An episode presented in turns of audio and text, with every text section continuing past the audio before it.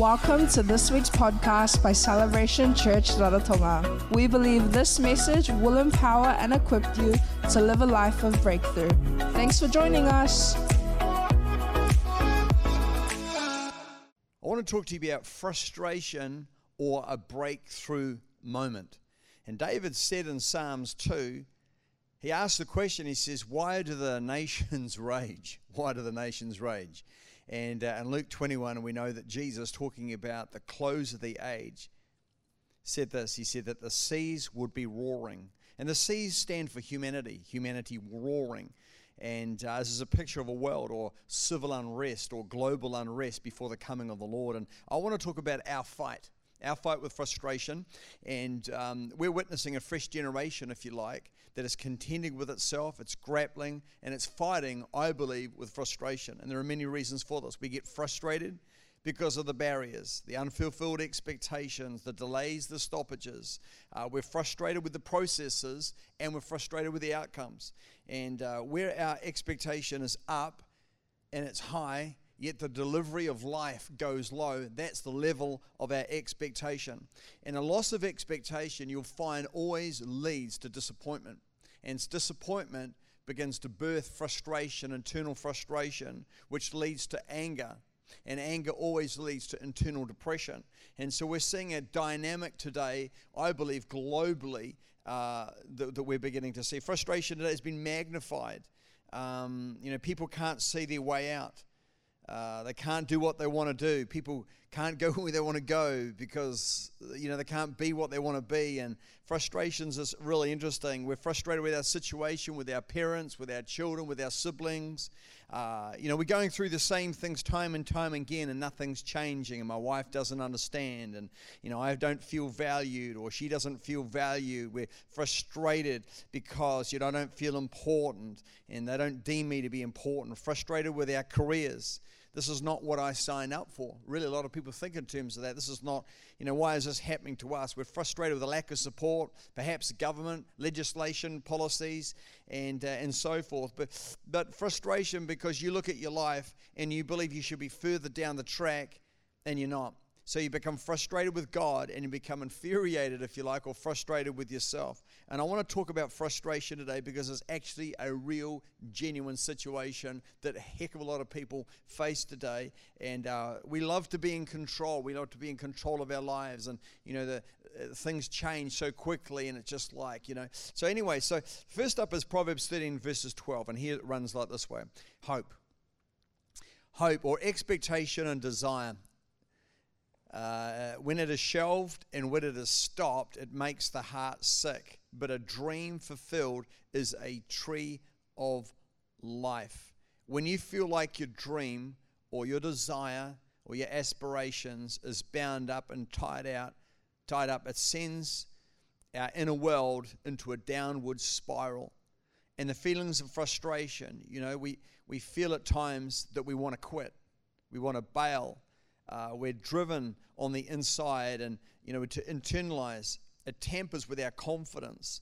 Uh, we experience aspects of stress and irritation. We feel sad, we feel uncertain, sometimes depressed or anxious.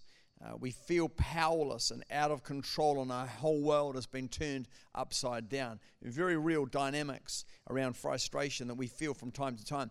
And you might be, for example, in a season of frustration or you might tend towards frustration, generally speaking. And maybe you're an A type personality, a driven visionary, and it's just like life is on hold for you, and it's just like, come on. But let's look at this girl. Let's look at this woman in Scripture who, who was frustrated, I believe, or potentially could have been frustrated, but definitely had a frustrating circumstance. And she was fertile, at least we think anyway. And in a culture in, in Israel, when a woman couldn't have children, there was there was there were there were there, were, there was things around that that were interesting. Um, you felt low significance. There was social shame. Often the men would blame the woman for it. There'd be comparisons. In those days, there were no medical clinics, uh, no provision to help. Uh, in a, a male dominated culture, women were esteemed for servitude, serving their husbands, and also the ability to, to bring forth children. So if you can't bring forth children, you've only got half of what you're supposed to be. And of course, they weren't esteemed that well. But we know this woman was rich. The Bible tells us she was a wealthy woman.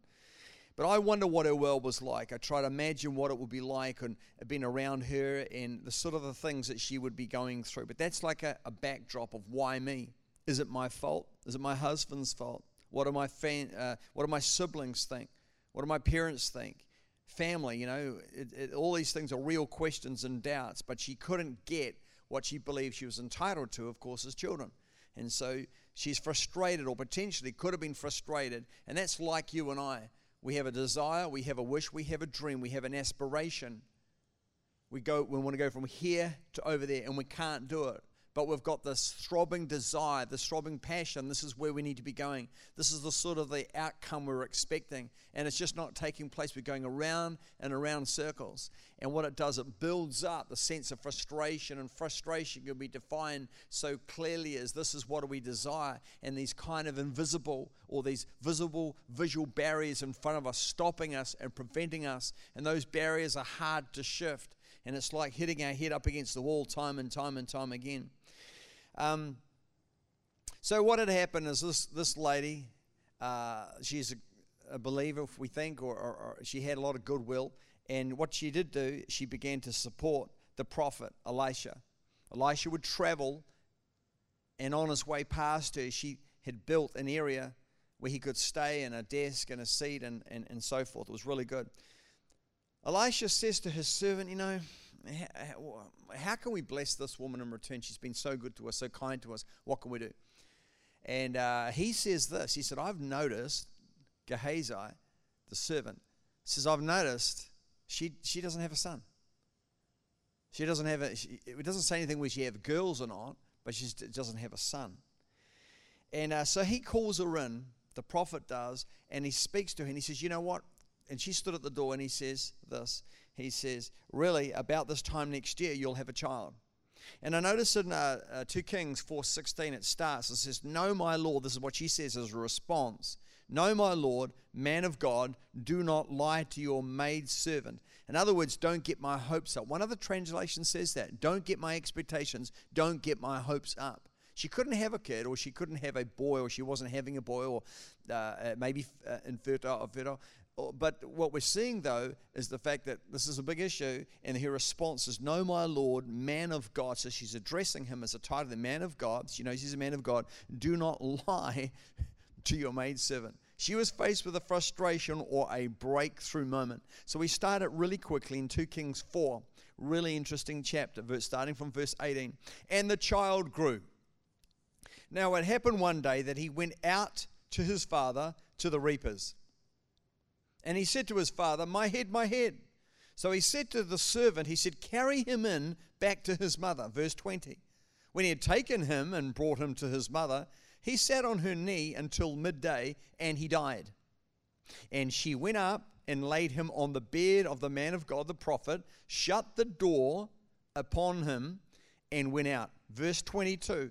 and then she called to her husband and said, Husband, please send me one of the young men and one of the donkeys, that I may run to the man of God and come back. Verse 23. So he said, Why are you going to him today? It's neither the new, uh, the, the, new, new moon or the Sabbath, and uh, so why? And then she says something remarkable. This was her response. She said, It is well. It's really interesting. Why would you say that? Because she was obviously desperate. She was running. I mean, she's lost a child. But she's saying to her husband, who's kind of like saying, Hey, look, don't worry about it. The prophet doesn't work these days. It is well. The reason is this because she knew respectfully that her husband could not bring her child back to life. It had to be a supernatural act. Notice she says it is well. She refused to waste time in unnecessary, you ready for this? Unnecessary engagement. She had a vision, she had an aspiration, she had a dream, she had a desire, it was burning on the inside something needed to take place. She did not get distracted with an unnecessary engagement. Jesus faced that challenge, if you like, and she said, It is well. In verse 24, then she saddled a donkey and said to the servant, Now we begin to see what's really happening drive and go forward and do not slacken the pace for me unless I tell you. She's earnest and she's desperate. That's really what's going on behind the scene. Verse 25, and she says, and and so she departed and went to the man of God at Mount Carmel. Carmel in Hebrew means fertile land. So it was in verse 25, when the man of God saw her afar off, that he said to his servant Gehazi, Look, the Shunammite woman. Please, verse 26, run now to meet her and say to her, Is it well with you? Is it well with your husband? Is it well with your child? And she answered the servant, and this is what she says. She said, It is well. Now, Gehazi is a, is a prophet in training. He's a prophet in training, and now she's saying to the, the guy, you'd think you would explain, hey, look, this is what's going on, man. This is, this is terrible. My son's died, and, you know, Elisha prophesied that, and come on, help us. No, no, she didn't even. You know why? Because she's going straight to the source.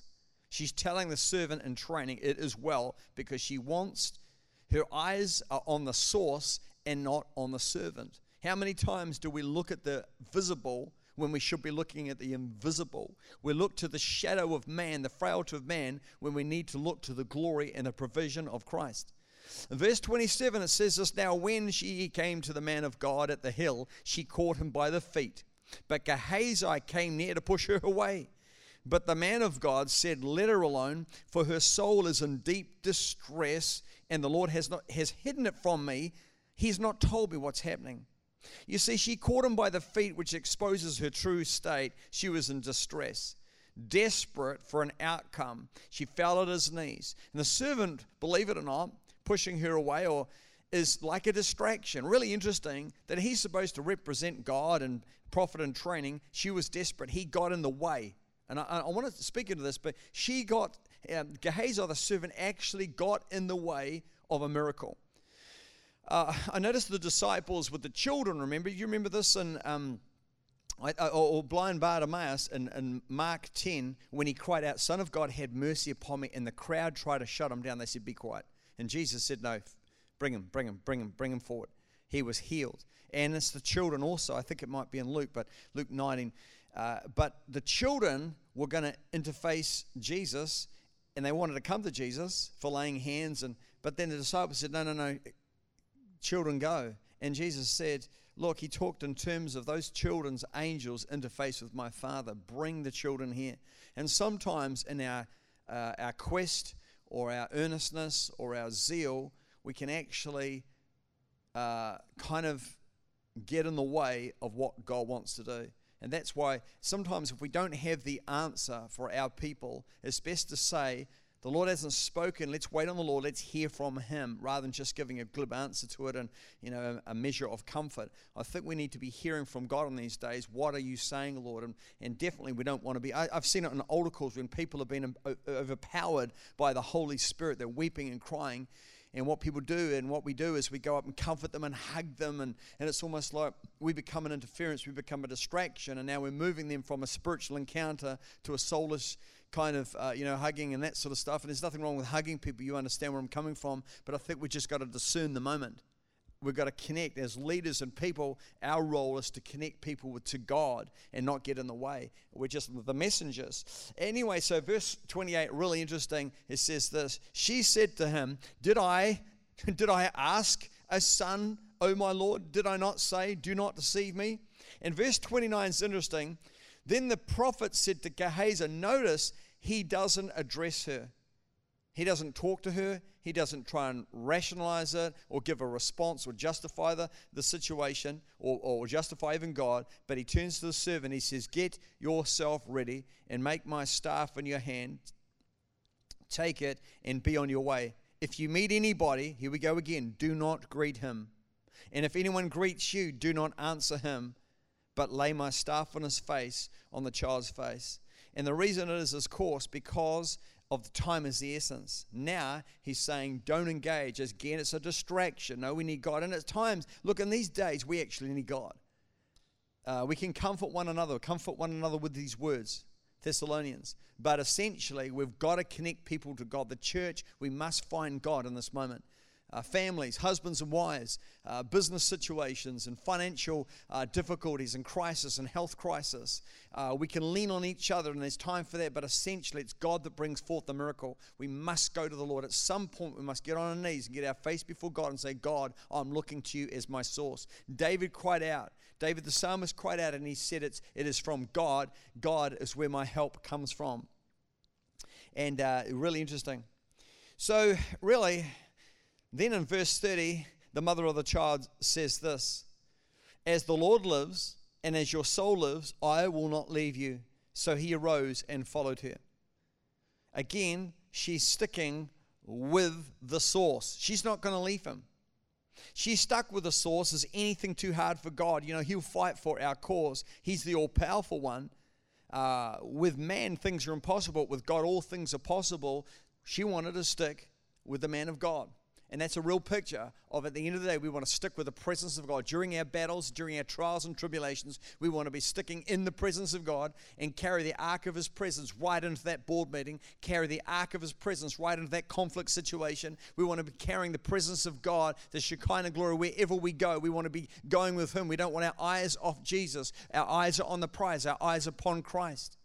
And very important principle, I, I, we can see it in this. And in Hebrews 11:35, it says, "Women received their dead back to life again by faith." Something within her, though, because of a focus, tells me this that she had a, a belief that if God was going to be able to do it, He was going to be able to do it, and she was going to focus on Him and not get distracted with anybody else. It would do well for us to see her as a great example, taking, talking our frustration and taking it up to God without the moaning or the complaining or the, the gossiping or whatever it is and just undermining when things aren't going well for us, honestly, it is an invitation for God. I want to say that again. When things aren't going well for us, we're going through a secret battle or a hidden battle, maybe a battle of offense or a battle of conflict, maybe it's a, it's a traumatic uh, a battle with relationships or whatever it is. What an opportunity to have God's grace.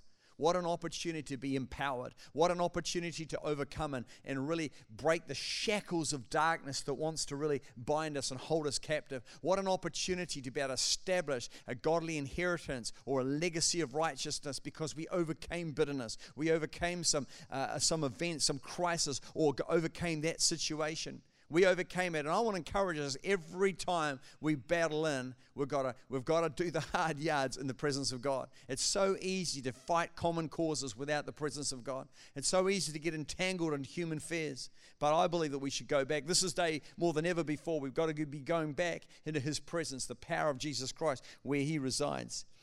And uh, hold your course. Don't waver. Abraham wavered not at the promises of God, but believed the saving of his soul. And that's important. So the big question is, and my question for you is this when you're frustrated, do you shut down? Do you go the wrong way? Or do you cry out to God? So here's number one. Number one, don't allow frustration to cause you to react so that you do the foolish. There is a moment. Don't get distracted or caught up, but hold your course. Remember David, Psalms 121, verses 1, he said, My help comes from the Lord the law will resolve it. You'll never, never get a resolve outside of the presence of God. You'll get a temporary measure, you'll get a fix, but ultimately you'll get a permanent, a permanent fix, a permanent establishment, a permanent resolve and settlement when the kingdom of God comes into that situation. And it's interesting that you and I become like the, the channel or the bridge for the power of God to come. We're in a conflict situation, and we are the very bridge to have Jesus Christ come.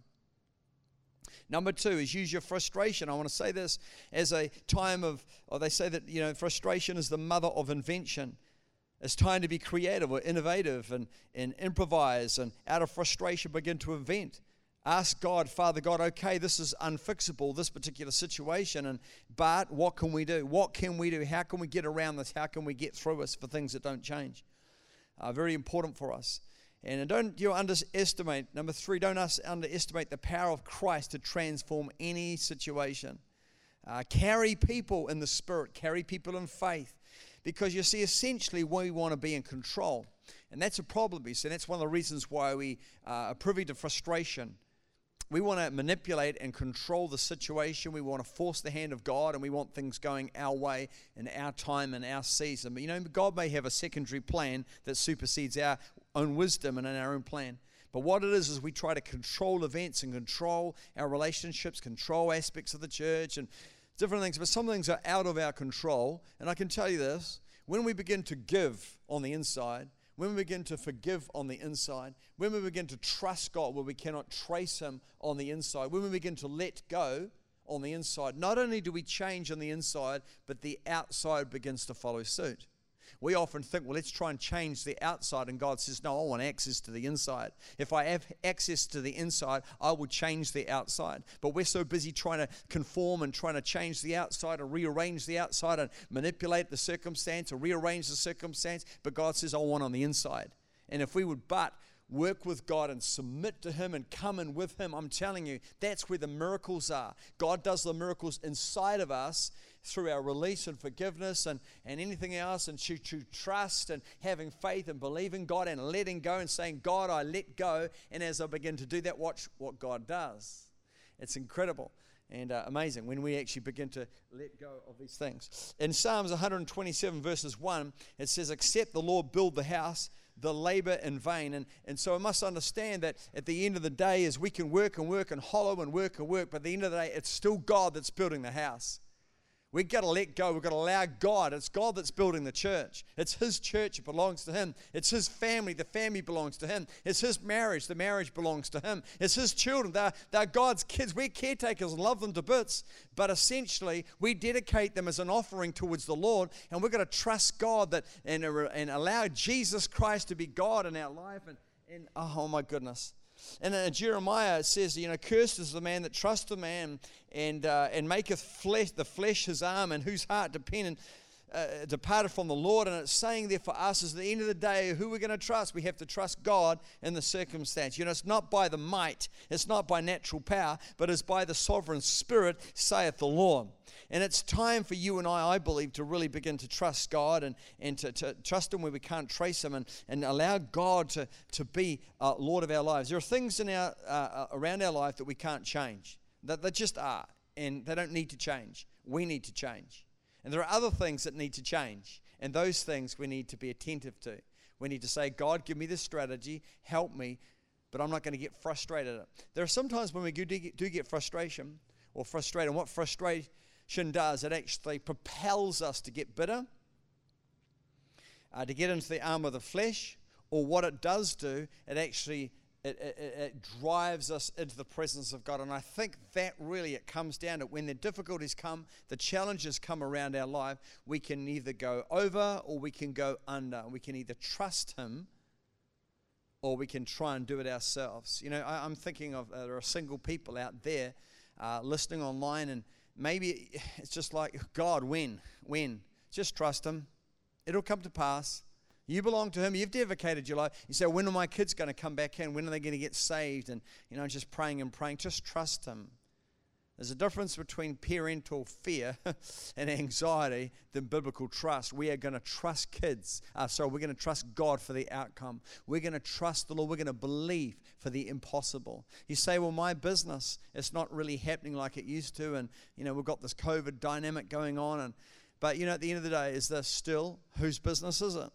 Are the bills being paid? Well, great, but whose business is it? It's Christ. In Jesus' name, I want to pray for you right now. Father God, for everybody that's listening online, Lord, I pray for real uh, special blessing upon them in Jesus' name. Holy Spirit, that you'd edify, encourage. This is the new day. This is the day of God. This is the day of breakthrough. God, we just thank you that you're so amazing to us, Lord Jesus. That, Father, you are incredible. And so, Lord, we just thank you, Lord God. Thank you right now with great anticipation. You're able to do exceedingly, abundantly above that which we ask and imagine, according to your power and your potential that lies within us. Lord, you can rearrange, you can change, you can, you can transform a situation, Lord God. But our trust and our faith is in you right now. Father God, we're in the best possible position right here in 2020. We're in the best possible position there is right now, trusting God in Jesus' name. Father, we make you our foundation. Father God, you are a refuge, the, the pillar that we that we lean on, Lord God. Father God, in Jesus' name we pray. And Lord, I declare a blessing upon your people in Jesus' name. Amen.